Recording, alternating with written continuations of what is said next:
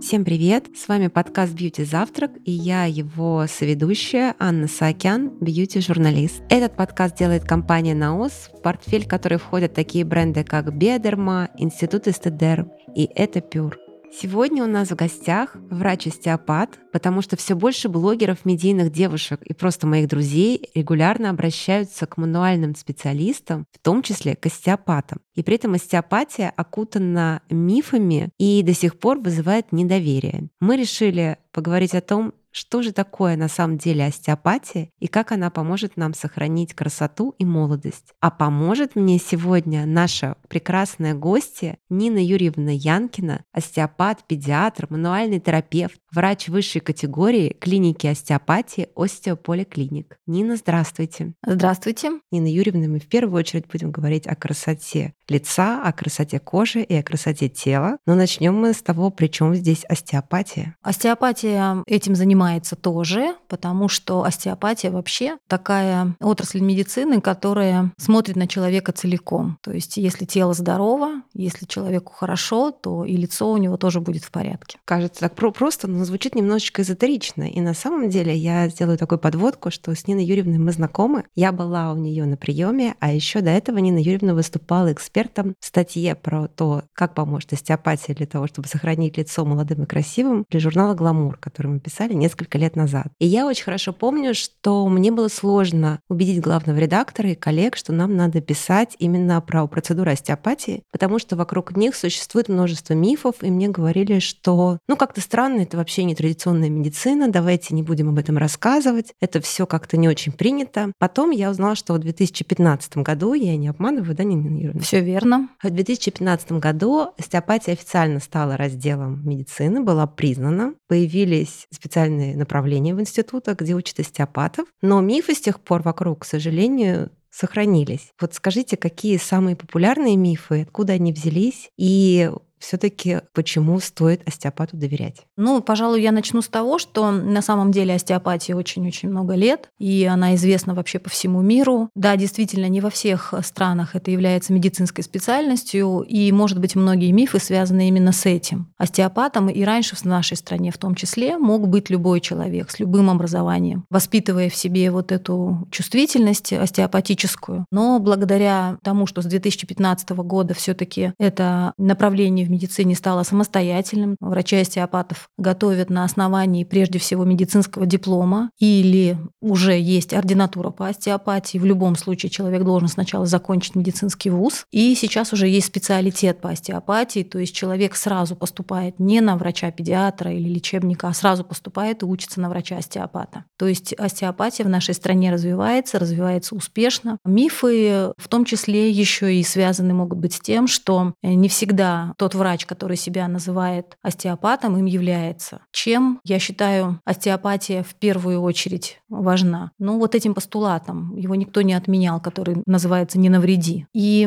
здесь не нужно думать, что остеопат поводит руками и что-то с организмом человека произойдет. Остеопат такой же врач, но он прежде всего очень чувствителен к ритмам тканей, а мы знаем о том, что каждая ткань имеет свой ритм. И, во-вторых, у него есть клиническое мышление. Врач остеопат, знает красные флажки, он знает, что входит в его зону ответственности, так скажем, а чем должен заниматься врач другой специальности. Нина Юрьевна, а как вы попали в остеопатию? Потому что, насколько я знаю, вы изначально врач-педиатр с большим клиническим опытом. Да, все верно. Я даже скажу больше, что я врач-неонатолог, то есть это врач, который первым присутствует в жизни ребенка в родильном доме. Но я хочу сказать, что вот эти подходы к здоровью, подходы к человеку, к лечению пациента, они очень поменялись поменялись за вот эти 27 лет, которые я в специальности. Поменялись, слава богу, в лучшую сторону, то есть стало меньше агрессии, и мы перестали искать болезнь в теле человека, мы ищем здоровье. И это является одним из постулатов остеопатии. Потому что, как говорил основоположник остеопатии, болезнь в человеке может найти каждый а остеопат будет искать здоровье, и поэтому его лечение значительно успешнее. Так вот, так как подходы менялись, мне тоже очень хотелось найти такое направление, в котором агрессия по отношению к человеку, по отношению к пациенту будет минимальна. Я считаю, что как раз остеопатия отвечает вот этому моему требованию. Есть разделение на детского и взрослого остеопата? По сути дела, нет. Единственное, чем хорош остеопат-педиатр, в частности неонатолог, нашими пациентами могут быть дети от ноля. В клинических рекомендациях прописано, что, как правило, любой остеопат, не педиатр, он может взаимодействовать с пациентом от месячного возраста. Это просто немножечко расширяет. В принципе, детского или взрослого остеопата а такой градации официальной нет. Поскольку в компании Наус бренд Биодерма как раз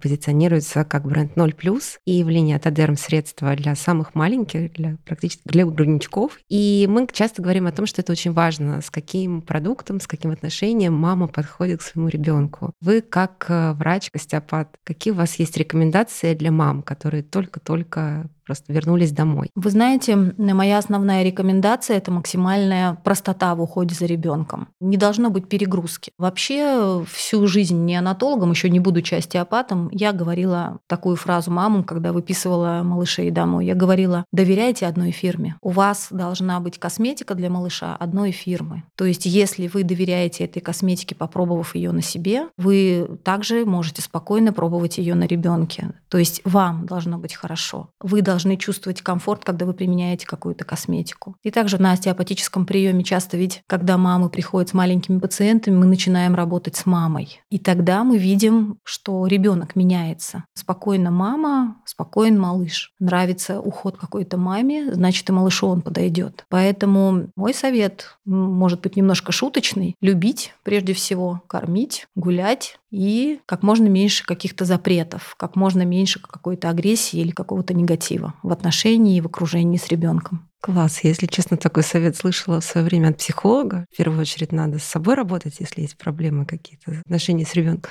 Но не ожидала услышать от врача-остеопата. А скажите, пожалуйста, на ваш взгляд, каждому человеку хоть раз в жизни стоит попасть к остеопату? И что приводит людей? Потому что я понимаю, что есть рекомендации, когда говорят, надо сходить. Последние годы появился просто реально тренд, когда и звезды, и блогеры, и врачи-косметологи рекомендуют пойти к остеопату. А я вообще про остеопатию впервые услышала, когда готовила материалы про стоматологию, тренды в стоматологии. И врачи, говоря о прикусе и о коррекции зубов, и о винирах, говорили, что надо обязательно сходить к остеопату и посмотреть, что происходит. А потом я услышала мнение косметологов, что иногда нужно не филлерами корректировать лицо, а идти на остеопатическую коррекцию. Я, например, таким образом узнала про остеопатов. Остеопат – это доктор, который как можно меньше уделяет внимания какой-то локальности. Почему мы с ортодонтами, с косметологами друг друга любим? Я считаю, что лишних специальностей в медицине вообще не бывает. Просто у нас у каждого есть свои показания, противопоказания. Так вот, почему мы любим работать с ортодонтами? Иногда мы видим такие сложные дисфункции, такие сложные напряжения в голове, что без ортодонтической коррекции нам обойтись сложно. Точно так же ортодонт, когда к нему первый раз пришел человек человек с нарушением прикуса, у ортодонта может возникнуть вопрос, а прикус ли, только ли зубочелюстная система здесь сбоит, так скажем. Остеопат, любой остеопат знает, что тело размещает себя в пространстве благодаря трем основным датчикам. Это стопы, это глаза и это зубочелюстная система, то есть височно-нижнечелюстной сустав. Но как же мы можем корректировать прикус, если у человека, например, анатомически короткая нога? И какой бы чек не получился в результате ортодонтического лечения, где-то в другом месте может быть то слабое место, которое после такой коррекции может сильно беспокоить пациента. Что касается косметологов, если косметологи видят, что надо заниматься с лицом, есть какие-то проблемы, ну, так, чтобы поконкретнее, например, второй подбородок, то есть малярные мешки, брыли, об этом наверняка все знают. Косметические средства, они действительно очень хороши, ведь, наверное, не существует врачей, которые бы сказали, нет, я не пользуюсь совершенно кремом, или же мне это совершенно не нужно. Нет, вопрос лишь в качестве. Качество крема, качество наших косметических продуктов, оно, безусловно, должно быть очень хорошим. Но если у человека есть недостаток высоты прикуса, например, или напряжение жевательных мышц, или у него есть напряжение в грудной клетке, или, повторюсь, есть какие-то проблемы со стопами, то без остеопата косметолог будет сложно решить этот вопрос. А давайте подробнее поговорим про каждую из этих трех основ. С чего лучше начинать? Вот когда, я понимаю, что наши слушатели могут тут подойти тут же в зеркало, посмотреть на себя и так сказать, нога у меня длиннее или короче, а симметрия у меня настолько сильная, что надо бежать к остеопату, или вообще, может быть, со мной что-то не так? Во-первых, все это достаточно легко проверить в кабинете остеопата, потому что мы знаем, как это проверить. Мы же смотрим человека стоя, сидя, лежа. А самому человеку можно всего-навсего просто поднять свою обувь, особенно сейчас это сделать очень легко, потому что мало кто ходит в шпильках, и посмотреть, где эта обувь стирается. И если вы замечаете, что ваши кроссовки стерты с одной какой-то стороны или какой-то кроссовок стерт больше, это уже красная лампочка, которая может у вас загореться. А почему это происходит? Что касается стоп, безусловно, без ортопеда здесь, наверное, будет решить сложно, потому что есть специальные аппараты, платформы, на которых очень легко понять, насколько свод стопы идеален или не идеален. Это что касается вот этого первого датчика и как вы можете это проверить. Если пациент ложится, мы просто определяем определяем, здесь нет никакой хитрости, определяем длину ног и понимаем, что эта разнодлинность, разновеликость ног может быть функциональной, то есть она связана, например, с каким-то перекосом на уровне таза, и тогда остеопат будет заниматься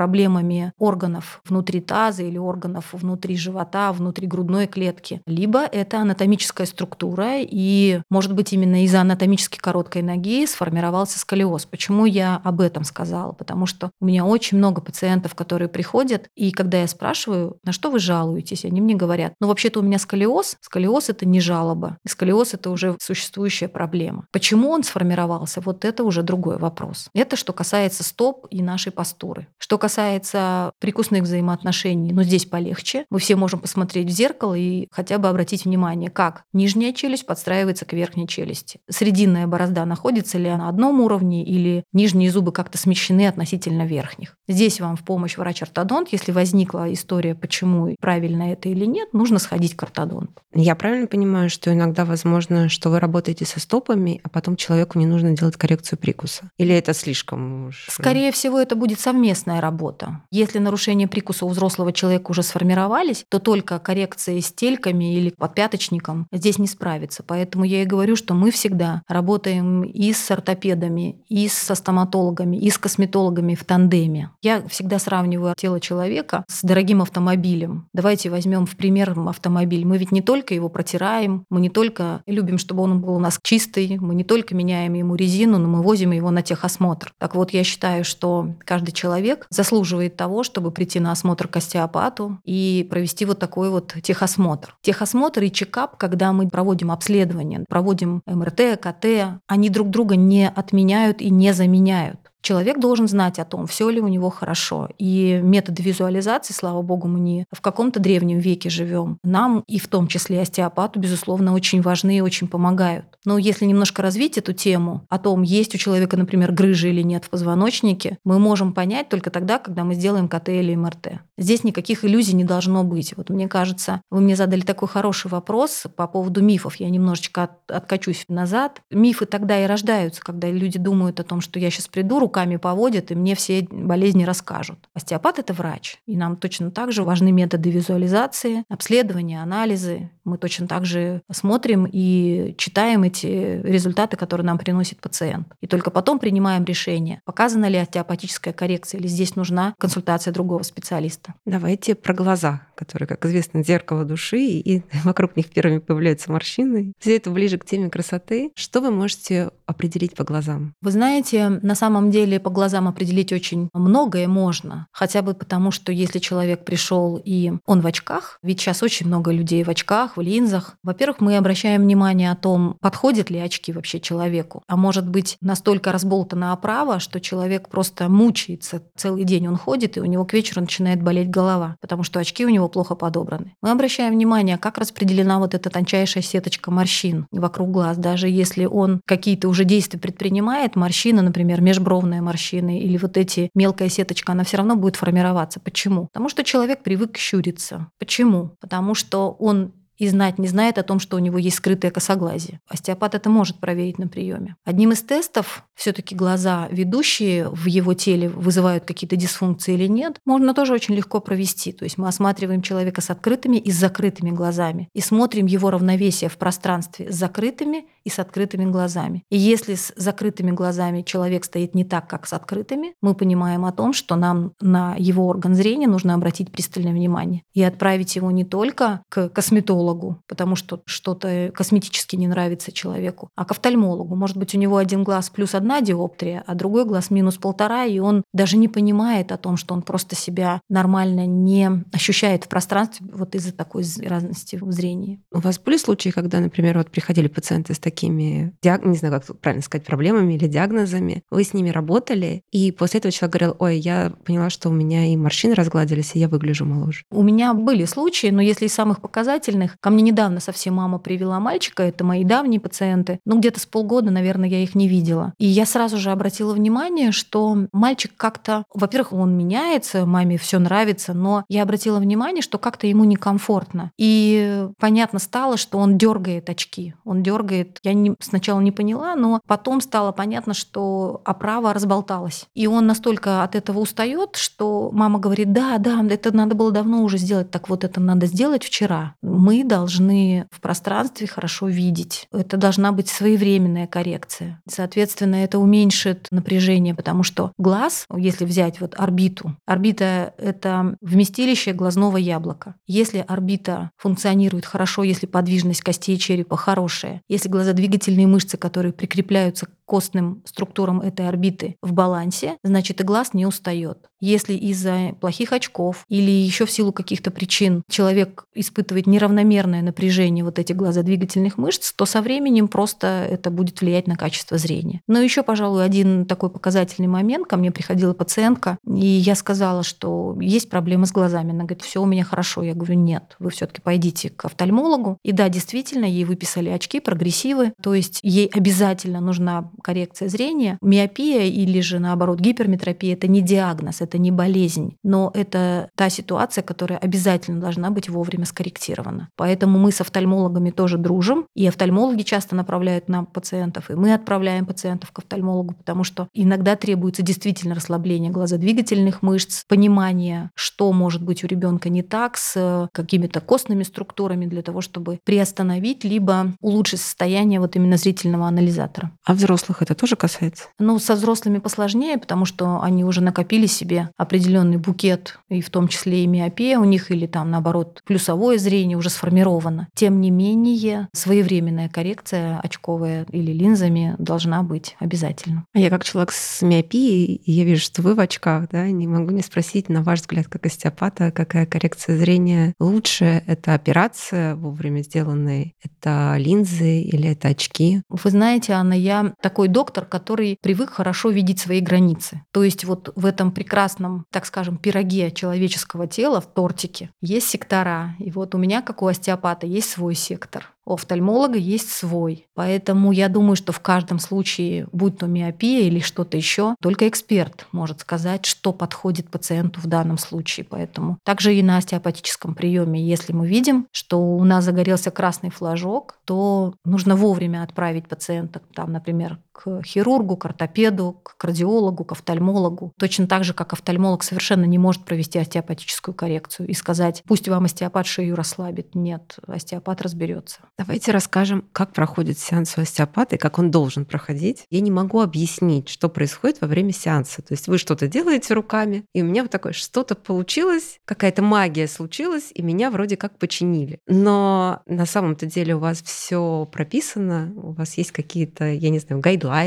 Так как мы уже говорили, что остеопатия — это врачебная специальность, безусловно, существуют клинические рекомендации, протоколы ведения, и все начинается с диагностики. Как правило, мы раздеваем пациента до белья, потому что мы должны посмотреть на тело человека целиком. Немножечко отличается прием взрослого и ребенка, потому что не всегда нам важно ребенка раздеть, тем более если это ребенок, условно говоря, полутора-двух лет, когда лучше работать с ребенком так, чтобы ему было комфортно. Есть детки, которые с удовольствием раздеваются, и это замечательно. Есть, которых нужно начать смотреть вот в одежде, чтобы он адаптировался, привык, и прием прошел хорошо. Так вот, и для детей, и для взрослых существует алгоритм диагностики, когда мы тестируем и выделяем, как у нас это называется, основную соматическую дисфункцию. Вот врач-остеопат, он занимается соматической, то есть функциональной дисфункцией в теле человека. Так вот, поиск вот этой ведущей соматической дисфункции укладывается в наш диагностический протокол. И потом, основываясь на высокой пальпаторной чувствительности, врач-остеопат проводит лечебный сеанс, после которой, конечно, человек чувствует себя, как вы сказали, так немножечко, как после медитации, ну потому что, как правило, пациенты и засыпают во время приема, то есть тело отдыхает. Мы даем возможность телу человека найти пути самовосстановления. И если мы улучшили отток крови, приток крови, если мы улучшили течение лимфы, ведь э, понятно, что хороший приток, хороший отток, хорошая лимфодинамика, она способствует тому, что ткани отдыхают и не тратят слишком больших сил, не тратят ресурс на то, чтобы просто держать человека в пространстве. А чем это отличается, например, от мануального терапевта? Или от э, массажиста с хорошими руками. Мануальный терапевт – это тоже дипломированный врач. У мануального терапевта техники немножечко более структурные. То есть мы же понимаем, что все пациенты абсолютно разные. И кому-то можно применить структурную технику, допустим, там на каком-то суставе, но есть пациенты, которых нужно лечить глобально, то есть не лечить руку или ногу, а нужно подойти к этому телу как к телу целиком. Точно так же у детей. У них не существует таких техник, которые которые применяются у взрослых людей. Им нужен другой подход. Что касается массажа, хороший массажист – это отлично. Но это, во-первых, человек может быть без эм, медицинского образования, ну то есть там он может быть не врач. Его методики основаны на действии на мышцы. То есть он разминает мышцы более напряженные, так скажем. Но остеопат видит, а нужно ли, может быть, это наоборот сильные мышцы. И проблема не в сильной мышце напряженной, а в слабой мышце с другой стороны. Там нет иннервации, и те мышцы, которые с другой стороны недовыполняют свою функцию, перераспределяют перенапрягая и перенапрягая мышцы с другой стороны тела. Поэтому есть пациенты, которые после массажа чувствуют себя хуже. И у меня бывают пациентки, которые говорят о том, что, вы знаете, у меня был, например, висцеральный массаж, и мне после него стало плохо. Что массажист плохой? Нет. И висцеральный массаж имеет точку приложения, особенно если это хороший массажист, прекрасно. И обычный структурный массаж, лечебный массаж, медицинский массаж – это все процедуры, которые имеют свои точки приложения. Но мы все разные. Если у подростка или у любого человека есть проблема какая-то с нервной системой, с вегетативной нервной системой, то ему может подойти только, например, остеопатия. А другому человеку, спортсмену, ему нужно, чтобы вот эти мышцы натруженные ему размял хороший массажист. То есть я считаю, что это все применимо. Но важно понять, подходит ли этот метод этому конкретному человеку. Я все-таки за индивидуальный подход. Ну, остеопат тоже иногда делает массаж. Вполне вероятно, может, кто-то и делает. Нет, да? Я не знаю, как делать массаж. У меня другая задача. А есть у остеопатов такое, не знаю, гласное или негласное деление на специалисты по лицу и специалисты по телу? Я объясню свой вопрос сейчас, потому что, опять-таки, тренд на то, что наш организм — это единая система, и все взаимосвязано, и состояние кожи, например, очень сильно зависит от того, как мы питаемся, и насколько активный мы образ жизни ведем, и вообще насколько мы спокойны или нервничаем. Это известно-то, наверное, веками со времен Гиппократа, но про это все периодически забывают, а потом вспоминают. И вот сейчас, к счастью, наступил очередной wellness-тренд, когда красота и косметика напрямую связаны со здоровьем. И мне этот тренд нравится, но еще несколько лет назад, когда началась такая мода на остеопатов, она как раз была в ракурсе, что вот остеопат еще может корректировать лицо, еще может избавить вас от морщин, подтянуть овал. То есть такой вот был другой немножко угол подачи информации. Поэтому я уточняю, вот с тех пор сохранилось такое деление, что есть специалисты, которые больше про красоту, молодость и на это акцентированы, и пациенты опять-таки такие же, и те, кто больше про тело. Да, есть, безусловно, потому что остеопат, так скажем, по лицу, то есть человек, который занимается эстетической остеопатией, как принято это называть, он больше времени изучает, допустим, мимическую мускулатуру, жевательную мускулатуру, мышцы, которые находятся в области лица, шеи. И есть ведь локальные техники, их никто не отменял. И действительно это очень хорошо работает, потому что мы можем определить, какие мимические мышцы, например, перенапряжены. Но я, наверное, не знаю такого остеопата, который бы сразу начал работать с лицом. Прежде чем дойти до лица, это уже скорее вишенка на тортике, нужно сначала поработать с телом, нужно убрать те максимальные напряжения, которые мы заметим именно в теле, а потом перейти к лицу. Иначе это все будет просто недолговечный эффект. Иначе это не будет качественной работой. Качественная работа начинается тогда, когда мы сначала, ну давайте возьмем какое-нибудь блюдо, ну, например, наше любимое блюдо, ведь у каждого есть любимое блюдо. Мы ведь не начинаем э, с соуса, когда его уже нужно подать к столу. Мы начинаем с подготовки ингредиентов, мы начинаем с настроя, мы начинаем с настроения, и еще мы начинаем с готовности к тому, чтобы этим блюдом заняться. Вот у вас был очень хороший вопрос, Анна, по поводу, как проходит остеопатический прием. Что очень важно? Очень важно, чтобы человек к остеопатическому приему был готов. Вы, кстати, перечислили очень важные вехи того, чтобы человек чувствовал себя комфортно, чтобы ему вообще вообще в своем теле было хорошо. Это вот эти все wellness-программы, которые вы перечислили. Но и к приему остеопата человек должен быть готов. Его не должна притащить жена или муж должен притащить. А зачем вы пришли? Да меня вот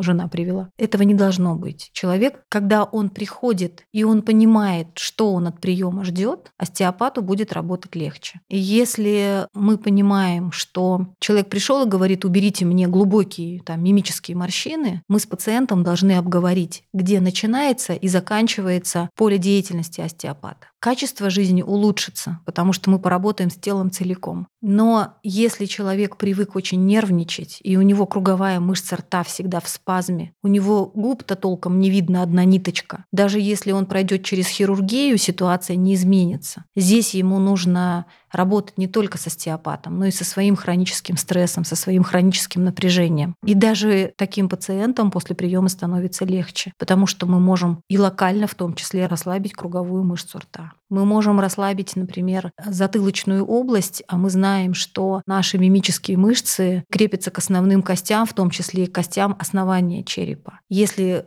в переходе между черепом и шеей есть большое напряжение, то оттуда нужно начать. Иногда тогда и работа в области лба не понадобится. Ну, я так просто утрированно говорю. Поэтому это все важные вехи здоровья человека. Ну и есть, конечно, остеопаты, которые очень прицельно работают именно в плане эстетической остеопатии. А кто-то считает, что это такая мелочевка. На самом деле это очень интересное направление, потому что я знаю одного вашего коллегу, который, ну, он не скрывает, что он работает с Екатериной Андреевой, и то, как она выглядит в своем возрасте, это в том числе заслуга остеопатов. И она не скрывает его имени, поэтому... Да, все верно. Я считаю, что тут скрывать нечего, наоборот, нужно знать и знать, к кому обращаться, безусловно. Насколько чаще сейчас обращаются с таким запросом? Достаточно часто, особенно чаще приходят женщины, в том числе и ко мне на прием, вот в такие межсезонья, особенно после зимы, потому что мы все привыкаем к каким-то большим шарфам, к пальто, к головным уборам, и с приходом весны очень хочется как-то расправить крылышки. И вот остеопат, работая с зонами напряжения вот этой воротниковой, так скажем, зоны, он хорошо помогает косметологам, и такая эстетическая остеопатия, она достаточно эффективна. А есть эстетические процедуры, которых остеопаты не любят? Например, коррекция ботулотоксином или филлеры. Я знаю, например, что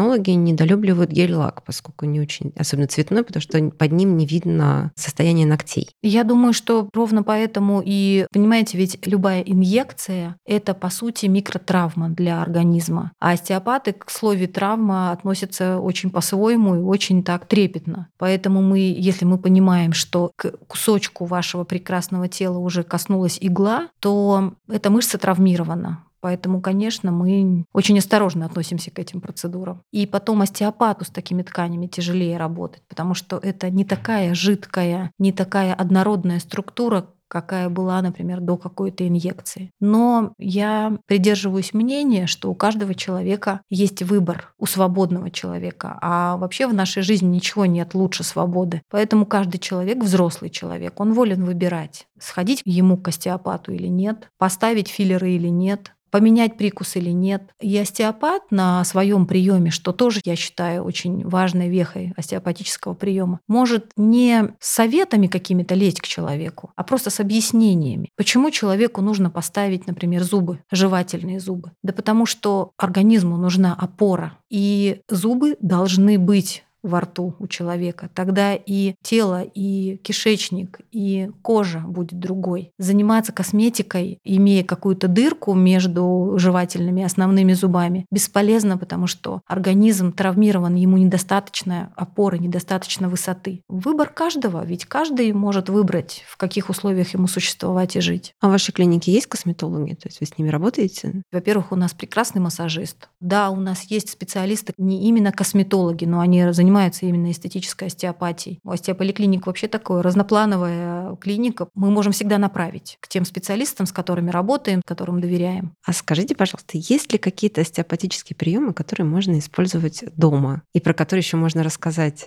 в подкасте так, чтобы люди смогли их повторить? Остеопатические приемы дома может использовать только остеопат в качестве самопомощи, что тоже очень важно.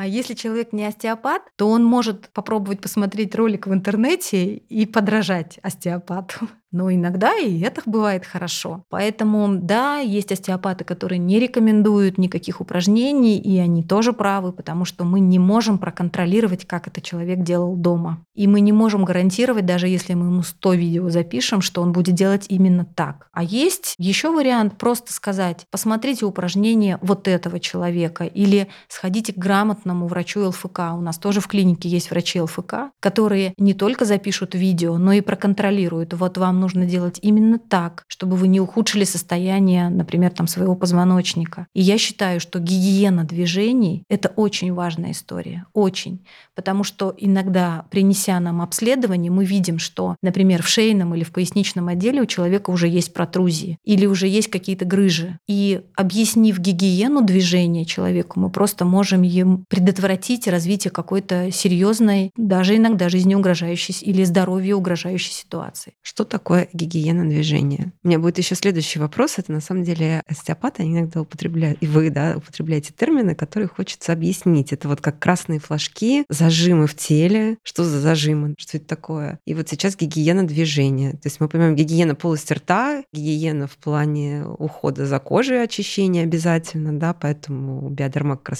вода — это звездный продукт. Мицеллярная вода, которая позволяет умываться практически без воды в любой ситуации и облегчила жизнь миллионам миллионам людей по всему миру таким образом. Но что такое гигиена движения? Каждый отдел позвоночника, его движение прописано по определенным осям. И, допустим, для определенного отдела позвоночника, например, для поясничного отдела, у какого-то конкретного пациента, например, наклон в какую-то из сторону и поворот, ну, давайте у нас э, сегодня такой разговор, женщины поймут, например, как многие моют голову, чтобы это было максимально понятно. То есть многие наклоняются над ванной или там над раковиной, сгибаются и моют голову. Так вот, очень часто женщины приходят и говорят, что у меня все было хорошо, уже спина не болела, тут я утром наклонилась помыть голову, и меня прострелило. Так вот, гигиена движения о том, что в таком наклоне и повороте может крыться то движение, которое вашему организму ну, вредно. Соответственно, для этого пациента нужно избегать такой ситуации. Ему нужно опереться на ванну, например, ногами, сделать дополнительную опору. Вот это называется гигиена движения. Как бы не навреди. Если мы говорим, им, наверное, меня тут тренеры бы больше поняли, делая упражнения в спортзале, ведь тренер, почему важен хороший тренер? Почему важен хороший косметолог? Потому что косметолог, например, разберется, у вас какой тип кожи и порекомендует нужный вам продукт. Тренер разберется и скажет, что вы должны сделать опору на определенные костные структуры, чтобы не перегрузить, например, поясницу или не перегрузить шейный отдел позвоночника. И точно так же остеопаты употребляют слово гигиена движения в том, что у человека не должно быть слишком большой скрутки. Или если это скрутка, она должна быть с вытяжением. Или этому человеку вытяжение вообще нельзя, потому что это для его организма не показано. Здесь, опять же, мы говорим об индивидуальном подходе к телу человека. Мне хочется, знаете, спросить, а как правильно мыть голову с точки зрения остеопата? С опорой.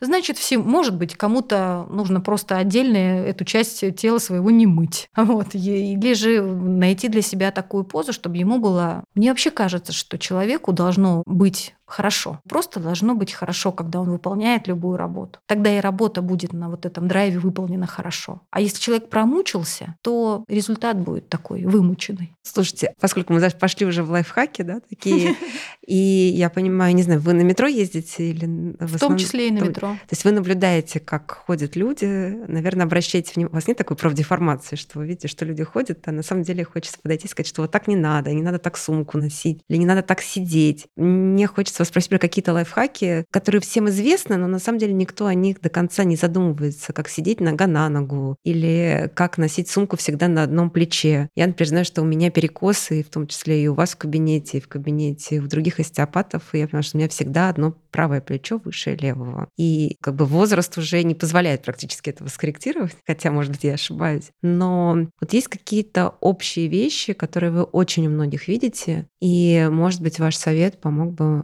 многим от них избавиться. Действительно, я иду в метро, я вижу, как люди идут, и мне интересно наблюдать за тем, как люди ходят. Еще более интересно наблюдать, как они сидят. Что касается таких вот общих моментов, я бы опять начала со стоп. Я все-таки вам предлагаю обращать внимание на свою обувь, это очень важно. И если у вас возник такой вопрос, все-таки посетить качественного ортопеда, чтобы понять, что со стопой не так вовремя подобранная качественная стелька – это важно. Как бы мы к этому ни относились, мы не говорим с вами сейчас о детях, они бегают, прыгают, им, скорее всего, стелька не нужна. Либо, если мы не говорим о какой-то анатомической разновеликости ног, об этом мы уже поговорили. Если вы ходите, и у вас все время стаптывается обувь с какой-то стороны, это стоит того, чтобы обратить на это внимание. Сидеть нога на ногу действительно не очень хорошо. Начиная от того, что это нехорошо для сосудов, есть причина, почему вы все время сидите нога на ногу, почему вам хочется укрепить как бы одну половину таза. Поэтому старайтесь тогда уже лучше сидеть немножечко скрестив ноги, но чтобы хотя бы вены еще больше не, не страдали. Да, мне нравится, когда люди носят, если это рюкзак на двух плечах, для того, чтобы вы одинаково переносить тот груз, который у вас находится в рюкзаке. Ну а если это какая-то сумочка, то просто перекладывать из руки в руку. Понимаете, взрослому человеку, мне кажется, не стоит давать советы, потому что он, как правило, в этих советах уже не нуждается. И вы, как пациент, тоже знаете, что вы часто пациенты приходят и говорят, вообще-то я знаю, что нельзя сидеть на ногах, вообще-то я знаю, что сумку надо в разных руках носить, но я все равно ношу. Но это наши привычные движения. Я точно понимаю, что чем больше мы напрягаемся и прищуриваемся, у нас неудобный монитор компьютера, то есть мы привыкли, как у, допустим, работников IT-сферы, сидеть в определенном положении, тем больше скапливается вот этих напряжений, так называемых зажимов, хоть я и не люблю это слово, зон со сниженной подвижностью, тем больше нам просто требуется элементарная разминка. Я считаю, что движение, ходьба, перед, например, сном, ходьба тогда, когда для вас это возможно. Это прекрасная самопомощь. Смеются часто над бабушками со скандинавскими палками, но вот эта ходьба с палками или без палок, поверьте, это очень хорошее упражнение для нашего таза. Например, таз — это самая емкая, самая тяжелая часть нашего тела. Соответственно, если мы ходим, не бегаем, не прыгаем, а именно ходим, мы совершаем для себя хорошее дело, потому что мы осуществляем естественный дренаж внутренних органов, органов малого таза, органов репродуктивной системы. И это очень важно и для мужчин, и для женщин. Если вы живете на втором этаже, ходите пешком по лестнице. Ну, я на двенадцатом этаже живу, я тоже люблю ходить пешком по лестнице. Каждый день? Как получается. Не буду врать, не каждый, но как получается, я обязательно это делаю. Хотите, ходите, хотите, не ходите, но ходьба — это очень круто. Это здорово. Мы заговорили про термины. Вот можете расшифровать еще, помимо гигиены движения, термины остеопатов. Вот что значит зажимы, что значит красные флажки? Ну, потому что это же не медицинский термин, да, но вы, наверное, все-таки на этом языке разговариваете с пациентами. А, красные флажки – это та жалоба, скажем так, пациента или то, что мы увидели в результате обследований, которые нам пациент пришел, которые требуют прежде всего до обследования, потому что, ну давайте возьмем просто головную боль. Если человек к нам пришел и глаз поднять не может, или написал, позвонил и сказал, что это необычная головная боль, что человек там не может встать с кровати, или же наоборот, голова болит уже очень долго, или не помогает средства, которые помогали, или она сопровождается другими грозными симптомами, это красный флажок. Это та ситуация, которая точно требует до обследования решения вопроса. Так же, как, например, острая травма, если мы говорим о противопоказаниях к остеопатическому лечению. Острая травма — это флажок, мы не будем заниматься острой травмой. Например, высокая температура, какой-то инфекционно-воспалительный процесс, какие-то гнойничковые заболевания на коже. Это тоже флажок. Остеопат не должен этим заниматься. Какие-то контагиозные проявления на коже. Остеопат тоже должен понимать, что это не его рабочая зона, то есть не его зона ответственности. И таких флажков может быть много. Возвращаясь к диагностике, когда мы осматриваем пациента, мы проводим определенные тесты, и если мы видим так называемый, например, корешковый синдром, то есть что-то в пояснице или на уровне другого отдела позвоночника находится в таком напряжении, что выдает сжатие корешка, то мы, скорее всего, всего отправим человека к неврологу, к нейрохирургу, надо обследование, чтобы понять, как этому человеку правильно помочь, чтобы он сохранил свое здоровье. А что касается термина зажимы, я такой термин не знаю, не употребляю, но, скорее всего, это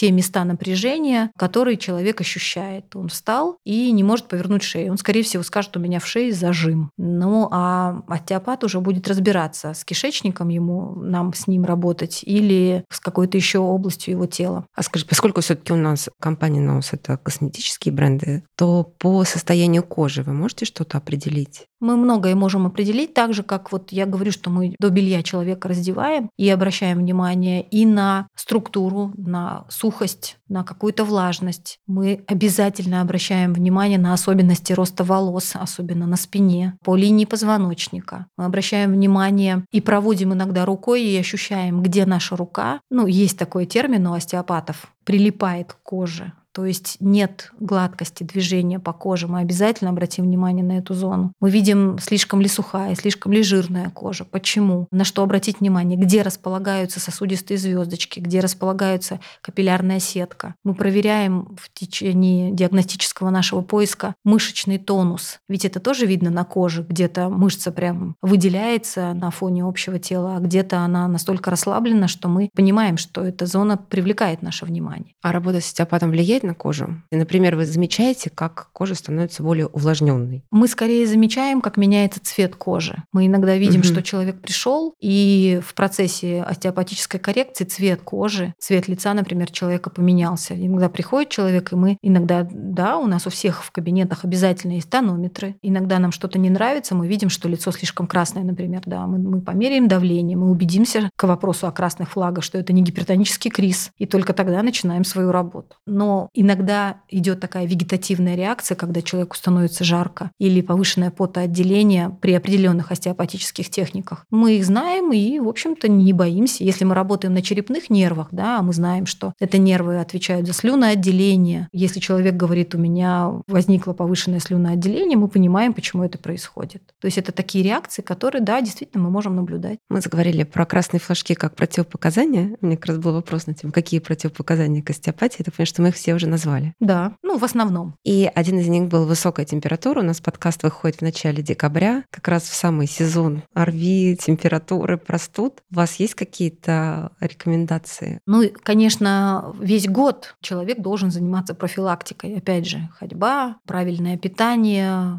вернемся к гигиене движения, вернемся к комфортному эмоциональному фону. Но, вы знаете, в каждой семье, мне кажется, это очень здорово, есть такие рецептики, которые как фишечки передаются из поколения в поколение. У кого-то это имбирь, у кого-то это мята, у кого-то гомеопатические средства, у кого-то что-то еще. Так вот, я считаю, что, повторюсь про свободу выбора, это очень здорово. Если человек доверяет какому-то средству, оно ему обязательно поможет. Если человек доверяет своему остеопату, ему обязательно это все поможет. И тут не вопрос в эффекте плацебо, а вопрос э, в доверии, прежде всего, к самому себе. Поэтому вы отлично знаете, что для того, чтобы, например, чувствовать себя хорошо, вам надо остаться дома и отдохнуть. Вот тело просит остаться дома и отдохнуть, поваляться целый день на диване, не перегружаться. И это здорово, это будет для вас методом профилактики, потому что если вы вы пойдете через себя, вы обязательно почувствуете, вот зря я шла, и вот я теперь простыла. Ну и, безусловно, это какой-то легкий фитнес, это зарядка, это то, что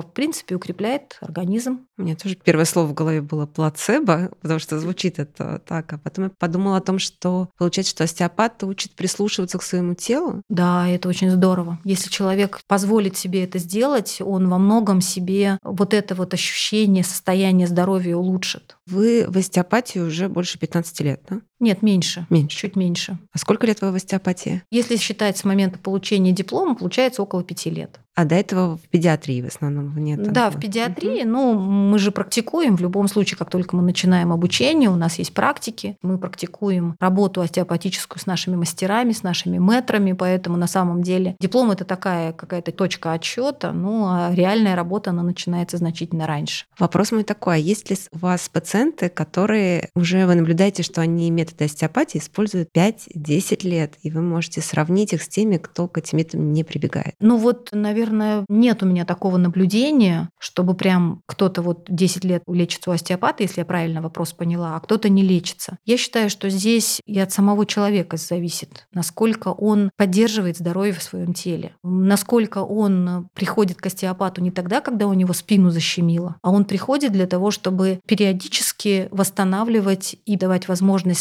своим силам включиться, пополнять свой ресурс, просто жить качественной жизнью. Остеопат, мне кажется, это человек, который улучшает качество жизни, потому что он снимает функциональные какие-то дисфункции. И это возможно сделать только тогда, когда тело настроено на вот это самовосстановление. А с каким запросом к вам чаще всего приходит? В основном, конечно, это боли в спине. Либо детский прием, все ли у нас в порядке, это у детей нарушение осанки, это, опять же, вот эти прикусные взаимоотношения, проблемы с прикусом от ортодонтов приходят часто пациенты. И, как правило, это вот, особенно сейчас, когда мы переоделись, когда заскользили, когда неловкие движения стали чаще, к сожалению, в связи с изменением погоды. В основном это, конечно, дискомфорт в спине в разных отделах позвоночника. Но, кстати, и достаточно часто приходит с головными болями. Ну, то есть вот такая картина. И просто, насколько я понимаю, что когда я задавала вопрос раньше остеопатам, не в нашем эфире, и задавала вопрос про то, как скорректировать такие популярные у женщин больные места, да, там как второй подбородок, отеки, темные круги. Почти все врачи мне отвечают, что надо начинать с работы со спиной. Да, все верно, потому что все, что ниже от того места подбородка, который вы говорили, все как раз прям как такой пакет,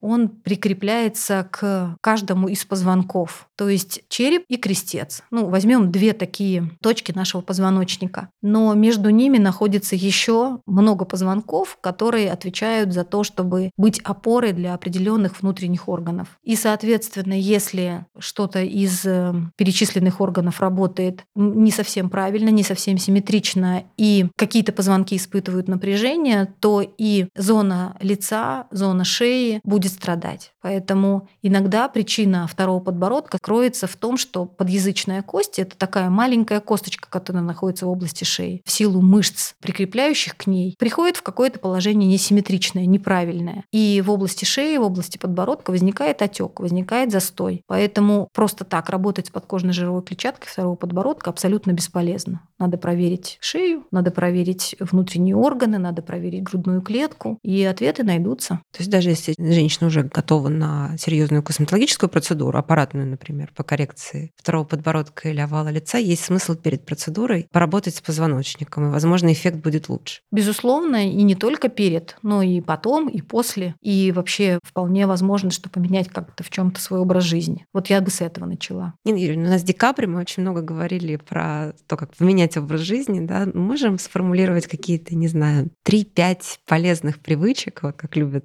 часто писать в интернете, которые вы бы пожелали нашим слушателям завести в новом году? Я бы начала с хорошего сна, качественного сна, восьмичасового сна. И я уже говорила о том, что женщинам положено на полчасика побольше поспать в связи с нашей большей эмоциональностью. Я бы порекомендовала работу с хорошим психологом, потому что мы живем в состоянии перманентного стресса. Ну, так случилось. И это питание. Все ли то, что вы едите, действительно вам полезно? Это не значит, что нужно бежать бегом за какими-то программами, но пересмотреть свое питание. Это должны быть нормальные приемы пищи, без кусков, без каких-то вкусняшек, полезных или не очень. Это физическая активность, про прогулки я уже говорила. Ну и это четыре. Да. Нужно придумать еще пятое. Можно больше. Нужно придумать еще пятое. Ну, я думаю, что в планах на будущий год поставить себе посещение врача-остеопата для того, чтобы все это сгармонизировать. И подружиться со своим телом. Да. А скажите, как врачи-остеопаты встречают Новый год? Я считаю, с удовольствием, потому что Новый год — это новые интересные пациенты, это прежде всего возможность узнать что-то новое. Мы не можем не учиться, мы от этого кайфуем, потому что изучение новых методов, новых подходов к телу человека, поиск здоровья в теле человека — это очень-очень интересно. Но Новый год нужно провести с удовольствием, так, чтобы потом о нем вспоминать и говорить, как хорошо прошел праздник. Спасибо огромное за это. Было невероятно интересно. Желаем всем подружиться с собственным телом, быть красивыми и здоровыми. К теме нашего выпуска очень подходит прекрасная новость, которая есть у компании Наос. В этом году одному из самых популярных средств биодерма из гаммы Атодерм, Атодерм Бальзам Интенсив, исполнилось 10 лет. И этот бальзам, как и все средства гаммы, Атодерм идеально подходит для ухода за кожей для всей семьи с 0 плюс, то есть то, о чем мы как раз сегодня говорили с Ниной Юрьевной. А теперь еще одна практическая часть нашего подкаста. Советы по уходу за лицом и телом от врача-дерматолога, косметолога, эксперта компании «Наос» Игоря Патрина. Здравствуйте, дорогие слушатели! Сегодня хочу поделиться с вами информацией о бальзаме «Интенсив», это наш главный герой, наш именинник, которому исполнилось 10 лет. Поэтому я хочу рассказать подробно о том, кому он может пригодиться, и самое главное разобраться с тем, как правильно его использовать. Напомню, что этот бальзам, то есть бальзам интенсив, входит в гамму продукции бренда Биодерма под названием Атодерм. Эта гамма, то есть гамма Атодерм, была специально создана для людей с сухой, очень сухой кожей и, соответственно, кожей, склонной к аллергическим реакциям. Такую кожу называют атопичной. Но отсюда, собственно, и название происходит. Гамма-атодерм действительно очень обширная и если посмотреть, открыть у нас на сайте, то увидите множество продуктов, которые, думаю, вы вполне можете найти для себя полезными, даже если вы не страдаете от аллергии или какой-то излишней сухости. Здесь есть и крем для рук, который, кстати, мне очень нравится, потому что он действительно очень хорошо ухаживает за кожей рук, при этом быстро впитывается и позволяет сразу после нанесения приступать к вашим повседневным делам. То есть можно даже на клавиатуре печатать, и следов не будет оставаться. Есть и бальзам для губ. На самом деле это супер классная штука, особенно в зимний период, потому что он помогает восстановить кожу в этой деликатной области, помогает справиться с такой проблемой, как трещины. Ну, действительно, очень хорошо ухаживает за такой деликатной областью. Но есть также и более специализированные продукты, например, так называемый сос-спрей. Это специальный спрей для быстрого снятия симптомов зуда при обострении атопического дерматита. Вот как раз атопический дерматит – такое состояние, которое характеризуется эпизодами сильного зуда. И нанесение этого спрея в течение 60 секунд позволяет, скажем так, взять зуд под контроль. Это возможно благодаря специальной запатентованной технологии. И, кстати, если вы посмотрите, то в гамме от Адерм очень много разных технологий, которые направлены как раз на уменьшение зуда, на противодействие распространению бактерий, на восстановление естественного кожного барьера, увлажнение и так далее. Хотя гамма от Адерм и разработана с учетом потребностей, в первую очередь, аллергиков и людей с атопическим дерматитом, но в действительности она может быть полезна абсолютно всем, потому что зимой, например, люди даже с самой здоровой кожей все равно сталкиваются с проблемой сухости, и все равно кожа становится более чувствительной. Конечно же, бальзам интенсив, на мой взгляд, является ключевым продуктом этой гаммы, потому что он обладает отличными увлажняющими свойствами, он очень классно смягчает кожу, восстанавливает ее барьерные функции и снимает признаки раздражения. За 10 лет, в течение которых существует бальзам, проведено очень много разных тестов, которые показали, насколько эффективно работает этот продукт, что он действительно помогает восстановить и поддержать кожу, он уменьшает симптомы зуда и значительно сокращает частоту обострений у людей с атопическим дерматитом. Это, конечно, супер важное свойство, потому что люди с атопическим дерматитом как раз страдают от того, что это хроническое заболевание, и оно постоянно возвращается с симптомами зуда, воспаления, и от регулярного применения бальзама интенсив позволяет существенно сократить эпизоды обострения этого заболевания. Очень здорово, что бальзам подходит как взрослым, так детям, так и даже младенцам, которые только родились. То есть благодаря своему чистому составу его можно использовать с первых дней жизни. Его можно использовать как увлажняющий крем, например, наносить на лицо и тело сразу после душа. Как это делать? После душа нужно промокнуть тело полотенцем, не вытирать его насухо, и вот на влажную кожу как раз нанести бальзам. Также бальзам можно использовать в качестве защитного средства перед выходом на улицу, потому что он формирует такую защитную пленочку или защитный барьер, который позволяет избежать контакта кожи с агрессивной внешней средой. Таким образом, собственно, избежать ее обезвоживания и раздражения. Ну и, конечно, несомненным плюсом является то, что бальзам интенсив продается в разных упаковках, в том числе есть упаковка 500 мл, что делает его действительно идеальным выбором для использования всей семьей. И мне кажется, что особенно в осенний зимний период это тот продукт, который должен стоять на полке в любой семье, независимо от того, есть в этой семье топики или нет. Спасибо, что были с нами. Подписывайтесь на канал Beauty Завтрак, подписывайтесь на подкаст Beauty Завтрак на всех площадках и оставляйте комментарии в Apple подкастах. До новых выпусков!